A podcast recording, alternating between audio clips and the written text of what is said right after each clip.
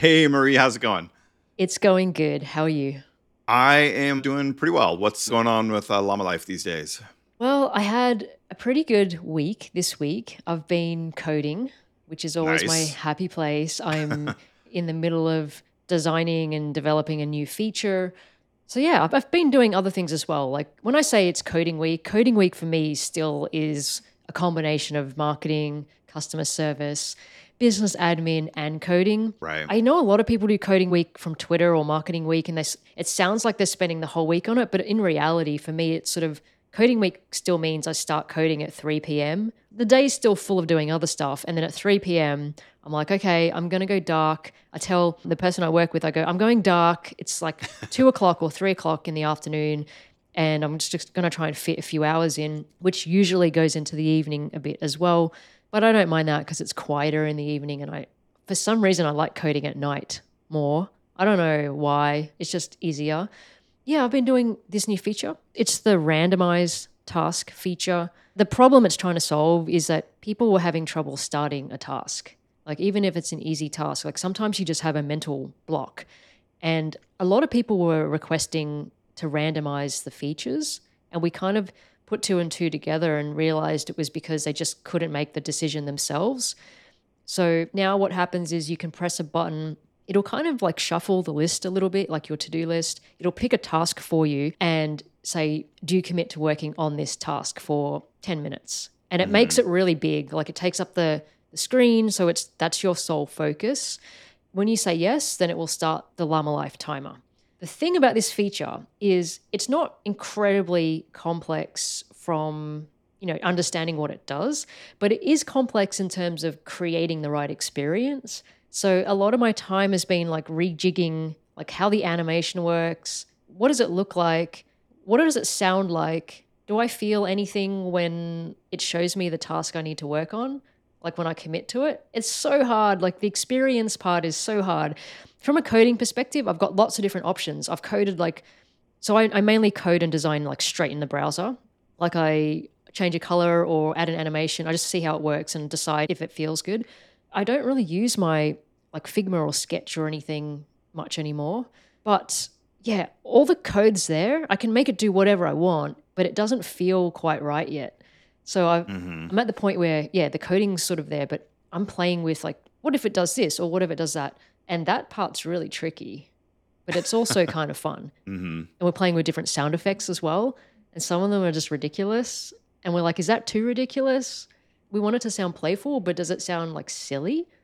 Or and would it sound annoying? Because that's the other thing with sound. Like someone's going to hear it over and over again, you better make sure it's not annoying or triggering. Yeah, you have to find that like sweet spot. Uh huh. Uh huh. yeah, I've been having a good week from that perspective. nice. What about you? What have you been doing? I've been focused on, well, there's a few things kind of going on. My progress is happening with the book. So I got all my editor notes back from my editor who did like all the like, Ah, I forget the different term, not line editing, but I think it's copy editing, but there's a little bit of developmental. Anyway, he, there's like a thousand additions and a thousand deletions, which was like a lot. When I first saw it, I was like, oh my gosh. But they were all like really small things for the most part, which was super helpful. So I took all of his, all the edits he did, and then I just like applied them and then printed it out. And that was sort of my first, like, I, I don't want to go through these one at a time. I want to see what it feels like with his like edits. And so I printed out the whole book with his edits sort of like applied and then read through it. Mhm. And it was a very surreal experience because I was like reading through it and I was like, oh, this is like, it's my writing. I can hear my voice, but it's like better. it's like Oh, my own voice, but a better version of it, uh, which was a really cool experience. And then occasionally there would be something I was like, oh, I wouldn't, I wouldn't say it like that, or something like that. So there'd be like points where, and so I just sort of read through the whole my my whole book like that, and it just highlighted anything that I was like, oh, that that's not quite right, or I would say this different, or like that's not a word I would use, so I don't want that. And you know, I want it to feel like something I would actually say. It's sort of like the user experience. Like it, you're not going through like little tweaks here and there. You're trying to look holistically at the whole Yeah. thing and does it feel better overall? Because oh my gosh, you could get into nitpicking. Like if you went through line by line, like this edit is good, this edit is bad. I agree with this, or I agree, I don't agree with. He probably loves you for taking this approach because imagine if you were quibbling over every single line edit. Yeah, it would be so easy to get caught up in like every like, oh, why did he change this and why did he change that? He knows what he's doing. He's edited some like Mm-hmm. books that I've read before that are good, and so I trust him having a valuable opinion. And so now I'm just going to read through it and see like what doesn't sound right to me that I would change back, Yeah. rather than yeah, if I just went through every edit he did, it would be so easy to be like, why did he change this? What I said before was fine. And so I kind of took that out of the equation, and then that's gone uh, really, really well. So that's been one kind of thing I'm focused on. Uh, just oh my gosh, I'm I can feel I want to get to that point where I can finally have like a pre-order page and a date of when I know it's going to come out. So I've been like doing that. And then the other thing, so we talked a it feels like it was like six months ago, but I guess it was only a couple months ago, and we, did an episode called uh, "Newsletter as a Product." And so I've been thinking about that. I think it was episode. I looked it up and then I forgot. Uh, episode 24, I think. twenty-four. Yes, twenty-four. And we were talking about how I had moved my newsletter over to Substack and then turned on paid subscriptions. And so I've been kind of like dealing with that. And it's been really an interesting experience the past like couple months or so, just figuring out what can I do to grow the newsletter more, um, you know, grow the paid subscriptions. Because I can't just like work on new features. It's like, how do you manage that? So the thing I've done so far is so Substack has they have several different ways of interacting with it or several different types of content you can create. So the basic one is like your post. And so that's like the newsletter that goes out. And so I create a post, you know, every Tuesday that goes out. That's the main newsletter. And then when people sign up for paid, I've added like a few additional ones that usually will go out on Thursday. Mm-hmm. So like sometimes I'll do a reader Q&A, so I'll have people submit questions and then I'll sort of answer that. And then that'll be like it like some of them will be available for free anybody to read and then I'll have a few of the questions answered in sort of like a paid only section. Mm-hmm.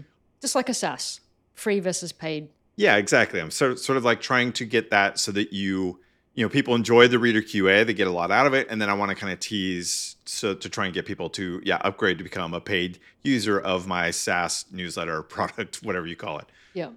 There's a second type of content you can create, and it's really similar to a post in Substack, but it's called a thread.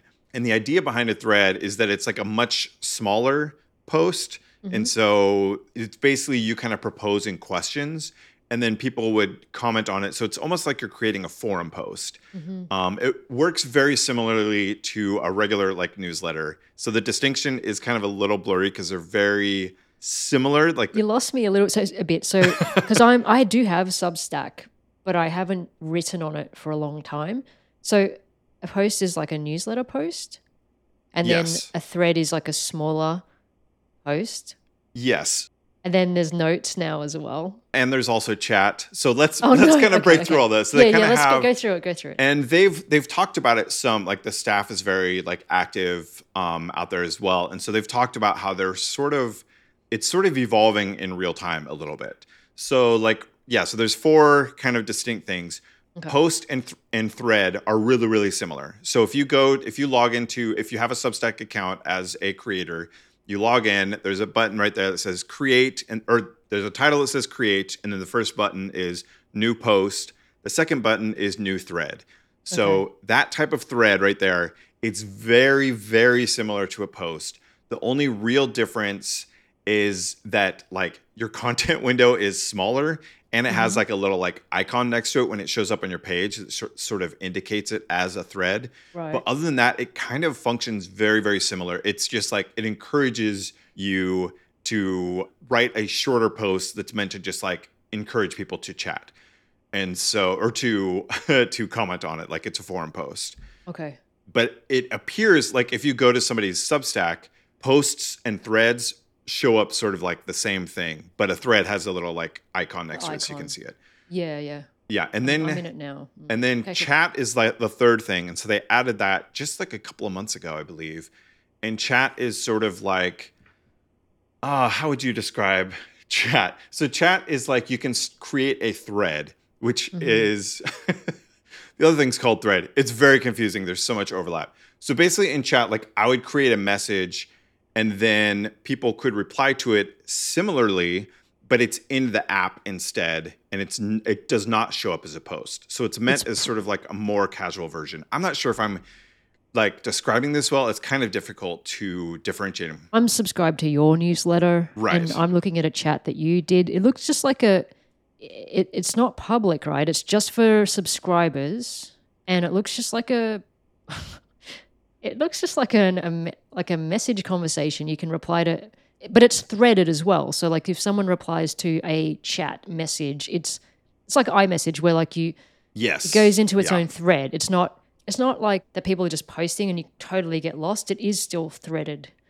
They all feel like the same kind of thing. I know they're very, very similar. So the difference between like a thread and a chat is mostly just kind of where they show up on the site.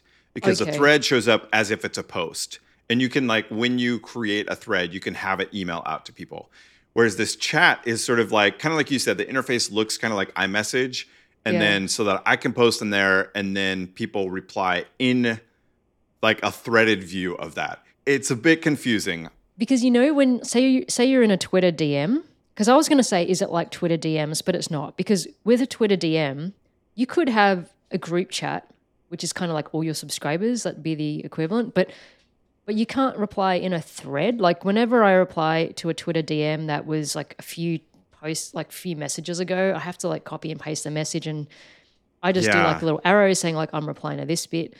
So it does feel it looks nicer than Twitter DMs and it obviously functions different. But the funny thing is, so I'm in it now, and at the bottom of the chat, it says click any thread to reply, which is super confusing because now I'm thinking, is this a thread? Yeah.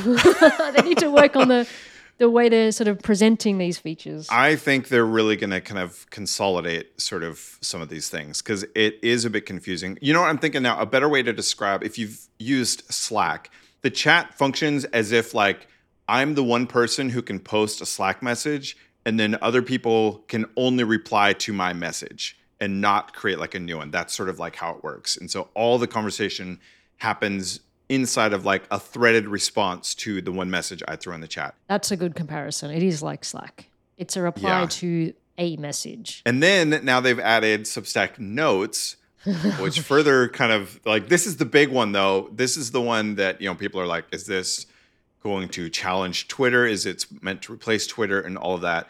And so the way like Substack Notes works, it's I mean I so I got accepted in or invited to the beta because I was a writer. I believe they invited anyone anybody that was considered quote unquote bestseller, which means that you have paid subscriptions turned on and mm-hmm. you have a hundred or more people as a paid subscriber. So like everyone kind of got lumped in with that last week.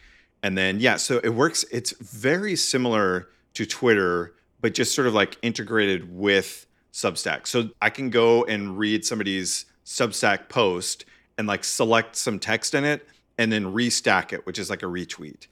And then that'll post to Substack Notes, which is like their Twitter like social network kind of product. Um, so I've been using it a lot as kind of a replacement for Twitter for the last like week or so, however long I've been in there, and I've been really enjoying it a lot. It's Okay. it's different. It, it's very because it has like all these Substack writers in there already. It has built in a bunch of content creators because Substack writers are already there, and so it's got kind of this writerly vibe to it, which has been kind of interesting. Much smaller than Twitter, but it's been yeah, I've been really kind of enjoying it a lot. Have you messed with it at all? I signed up for so because I had the Substack from before. I just logged into my account, and so Mm-hmm. I do have notes, but I haven't posted anything. I've kind of liked a couple of notes here and there. Mm-hmm. I, was just thinking, like as you were talking, it does look like a Twitter clone with just different terms, like you said, retweet or restack. Yeah. And it's a very familiar sort of social media type interface, like with likes and comments and restacks. But I'm wondering, like the writers on Substack, I wonder if like the dynamic or like the cadence in which you post something is quite different. So Twitter by default is just like you just post like a lot of stuff, right? It's sort of these micro mm. posts all the time.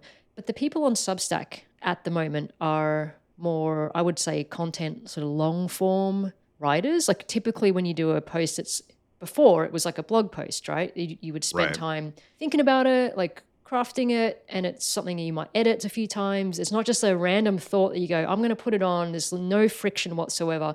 So now these people who are writing these longer form articles, are they the same sorts of people that would suddenly just gravitate toward notes and say, now I have this other avenue for my random quick thoughts? The people who use it, are they fundamentally different in the way they think about publishing content? Like, is that going to affect it? Or is notes really just a Twitter grab? Like, hey, you're on Twitter before, just come and post on notes now instead. Yeah, I'm not sure. I mean, I think a lot of the big writers on Substack are on Twitter as well. And they post on Twitter to sort of bring people over to their Substack a lot of times. They'll talk about stuff and then reference because like I do that a lot. I I'll post stuff and I link to my Substack all the time on Twitter. Like that's sort of my biggest avenue for getting new subscribers is through posting on Twitter and then linking mm. to my Substack.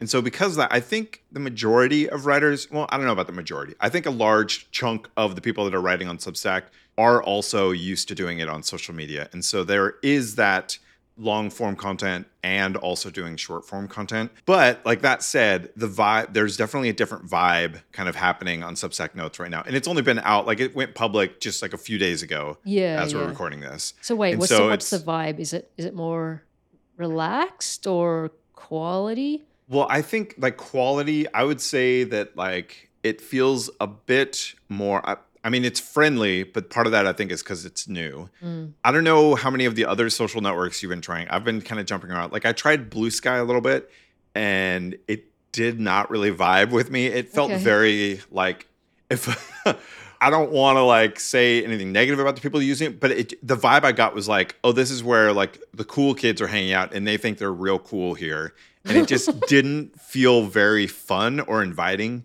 or friendly to me. I haven't tried it yet. But Substack Notes for me has felt very like maybe because a lot of people there right now are writers. It was just very like positive, encouraging, and sort of like sharing other stuff. And it it's kind of figuring out like where like what sort of stuff from Twitter to bring over. So I saw a lot less negativity in general but that could also be my corner of Substack notes. I do wonder though, is it if this has to do with size? Because mm-hmm. when you start a community, and you know, this is a, a community of, of writers, much smaller than Twitter. And I kind of feel like, okay, well, when you start a community, you have much more control over how you want that community to feel. And also, the people that are in it obviously have an right. interest in keeping it in a certain vibe or a certain way. And obviously, design can factor into that too. But I think a large part is just like who is there at the moment and how big is it. Mm. Obviously, Twitter is much larger, and I don't know. I think it gets things get out of control really quickly when it's so large. You can't. I mean, you can have rules and content moderation and all that stuff, but people still just say whatever they want and it still gets posted before it gets taken down. Like, mm-hmm. I do wonder if this is a size thing, but I, I, agree. Like, I'm sort of scrolling through it now and it feels really civil and it feels really nice. And it feels like people are actually replying with quality comments.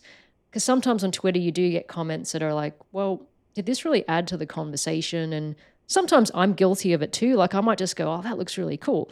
That's great. But like, if that's all the comments you get, it doesn't, it's not really that helpful. Like, it doesn't add anything. Right. You know, you might as well just hit the like button then. right. Yeah. It just seems like good conversation. I, I guess time will tell. It's so early. Like you said, it just came out a couple of days ago. Yeah. I mean, from my maybe I'm kind of jumping the gun and feeling this, but it feels like there's definitely a thing happening with Twitter and other social networks where they're mm-hmm. like fragmenting. That was the word. Like it feels like it's kind of breaking apart a little bit at the seams. And I don't know if it was inevitable anyway, but it like the Elon Musk situation seems to be accelerating it. Like I think people are much more open to seeking alternatives Whereas like a year or so ago, like I never would have like really considered leaving Twitter. Mm. And now it's like, well, maybe I won't be using Twitter in a year. Like I'm not going to quit tomorrow, but maybe in a year I won't be using it anymore because some of these other networks, you know, maybe Bluesky becomes less like the cool kids table. Like maybe that's a situation. Maybe it is Mastodon. I know a lot of people did move to Mastodon and love it. I still think it has too many barriers. Or maybe it'll be Substack Notes, which I think is doing some really interesting things but it feels like maybe that town square sort of vibe that Twitter has might just be going away. And personally, I am pretty sad about that mm. because one of the things I love about Twitter is like I follow people from totally different areas of interest to me. Like, I don't want to go to a place that's like, oh, this is my social network for only hanging out with my dev friends. Like, I love that on Twitter, I follow people that are, you know, ADHD and neurodivergent. Like, I have that community there. That's probably my biggest community. But then there's also like the dev people and the SaaS people. And then there's like video games that I'm really interested in.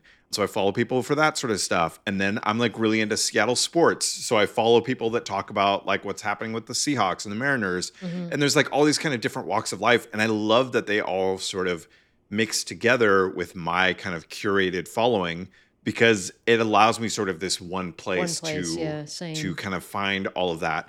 And it allows for discovery. Like I think if that town square didn't exist, I think a lot less people would have found my ADHD content because they wouldn't have been seeking out an ADHD community because they didn't know that they had ADHD. Mm-hmm. And so there's, I think that sort of thing that happens too. Like there's discovery that happens in that town square sort of thing.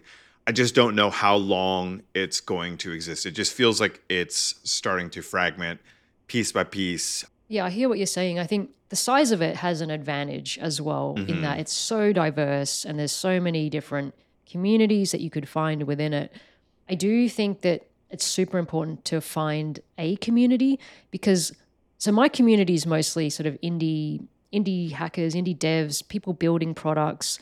I do follow some people with ADHD accounts as well because obviously I have ADHD. But every time I go outside the community, like say I stumble outside, I can really feel it mm, that mm-hmm. horrible place. Like it's it's kind of scary. Like you know when you've stepped outside and and we, we've talked about this in a previous episode with the For You tab on yeah. Twitter. Like suddenly you can be just a few clicks away from not your usual community, which I get from a discovery standpoint. They're trying to just see like, what do you like? Can we tempt you to follow something else or yeah. exposed to something else? But I'm like, I don't want that. I don't want to. I just want to stay within my little group because the people I follow and interact with, like, are all super nice. And I kind of want to keep it that way. So I think Twitter can be good, but you have to heavily curate your community and who you follow and stuff. And maybe it's like that with a lot of things that are big. Like if you just you just need to introduce like your own constraints on it and it and it works nicely. But if you wanted more, you can choose to step outside or search for a particular topic, but that's your choice. Mm-hmm. So I'm glad that Substack did notes. Like, I think it's good to have competition. It could encourage Twitter to do other things, or maybe, you know, not be so erratic, uh, be a bit more focused. But I still really like Twitter and I, I want Twitter to succeed. I'm not a fan of the ups and downs though. Like I'm not a fan of like waking up and suddenly something's changed because someone made a mm-hmm. comment and it's you know that that kind of thing I think can be avoided. But I really do want Twitter to succeed. But I will check out Substack notes as well because it you know, like I said, competition's good and maybe it will spark some new ideas. Maybe we revisit this in like a month or something because it's so so new still. Yeah, I think that would be a great idea because I'm really curious to see where it goes. I think there's a lot of promise right now. And one of the things we didn't really talk about, but like Substack Notes is because it's based on like uh, subscriptions, like being subscribed to newsletters and stuff like that. Mm-hmm. It's a very like your feed is a lot more. There's not an algorithm trying to tell you what is you know like the for you page on Twitter or something. It's mm-hmm. a lot mm-hmm. more about like people you're specifically subscribing to rather than just like shoving the high engagement stuff in your face, which you know usually ends up being controversial stuff. I feel like there's sort of like this divide, and Twitter's sort of in the middle, where there's things like Substack Notes, which is like leaning into subscription based and sort of like very curated, specifically like you're choosing what you follow. Versus on the other side of the spectrum, like TikTok, which is just like all algorithm. Like it's just mm-hmm. non like the only thing you're seeing really is what the algorithm thinks you should see. And there's sort of like this divide happening. And Twitter's sort of in the middle. Yeah. So with Twitter, it's the, to drive basically eyeballs to advertising because that's their model, right? Yeah. Right. Like the algorithm is all about the advertising. Exactly. Except you sent me something a couple of days back where you had this graph where Twitter ad revenue had just tanked. Like it was showing over the years, like the last five years, and it was mm-hmm. really, really mm-hmm. bad now. And yeah, I guess. Oh, such it's a. looking really. yeah, I don't know what great. the future. I don't know what the future's Twitter is. It just looks real rough. I feel like if Twitter is going to survive, it feels like there's just so much trust lost, and it's all associated with Elon Musk because of the changes he's been making. And I feel like for Twitter to survive, Elon's going to have to sell it to someone and probably take a huge loss because he way overpaid for it. Or it's just going to keep like that number is just going to keep dropping Mm. and it's not going to work out. So I, I don't know. I'm who Watch who knows what's going to happen. Watch Yeah. this space. Yeah, I think that's really it'll be fun to talk again in a couple months and when we have a much better perspective of what happened with things like Bluesky and Substack Notes and uh, things like that. So yeah, Cool. That sounds like a good place to wrap up. What's happening next week? I will be on a work trip, so I we won't be recording next week. But I will be working a lot on my book, and then hopefully by the time we get back the following week, I will have submitted my book for like final line editing and all of that. Yeah, how about you? What will you be doing for the next couple weeks? I guess. obviously want to launch this feature. We've been doing a lot more on partnerships, which I won't get into now because it's probably a whole conversation on its own. Maybe in a couple of weeks, it's a good time to do that. But we've been really trying to figure out, you know, what channels work for us from a marketing perspective and making sure it's a good fit for the person we're working with as well. Like, we really want it to be a good fit. It's got to be a win win on both sides but that's been mm. helping us a lot like it's it's night and day when you you actually find the right audience it just feels a lot more effortless i mean there's still effort involved but it's just so much easier we, we've done so many experiments that we can really see like what that fit looks like so yeah I'll talk, i can talk about that in a couple of weeks when we're, when we're back but um, yeah i think next week is really just it's still a lot of coding for me i want to get this feature right and i want to get it out the door and when I say right, we're not trying to perfect every single bit. So we're still going to launch it in stages. So we have like, here's going to be MVP or version one of this feature, and we'll evolve it. But the first version, like, it still has to do the core thing, which is make you want to do the task. So it's still, we can talk about this on another episode too, but there's so many different versions of like, what do you mean by MVP? There's so many ways you can talk about that. But, but yeah, so we're still doing it in stages, but we still we haven't cracked like the first stage. So that will be next week. Awesome. Sounds good. See you then.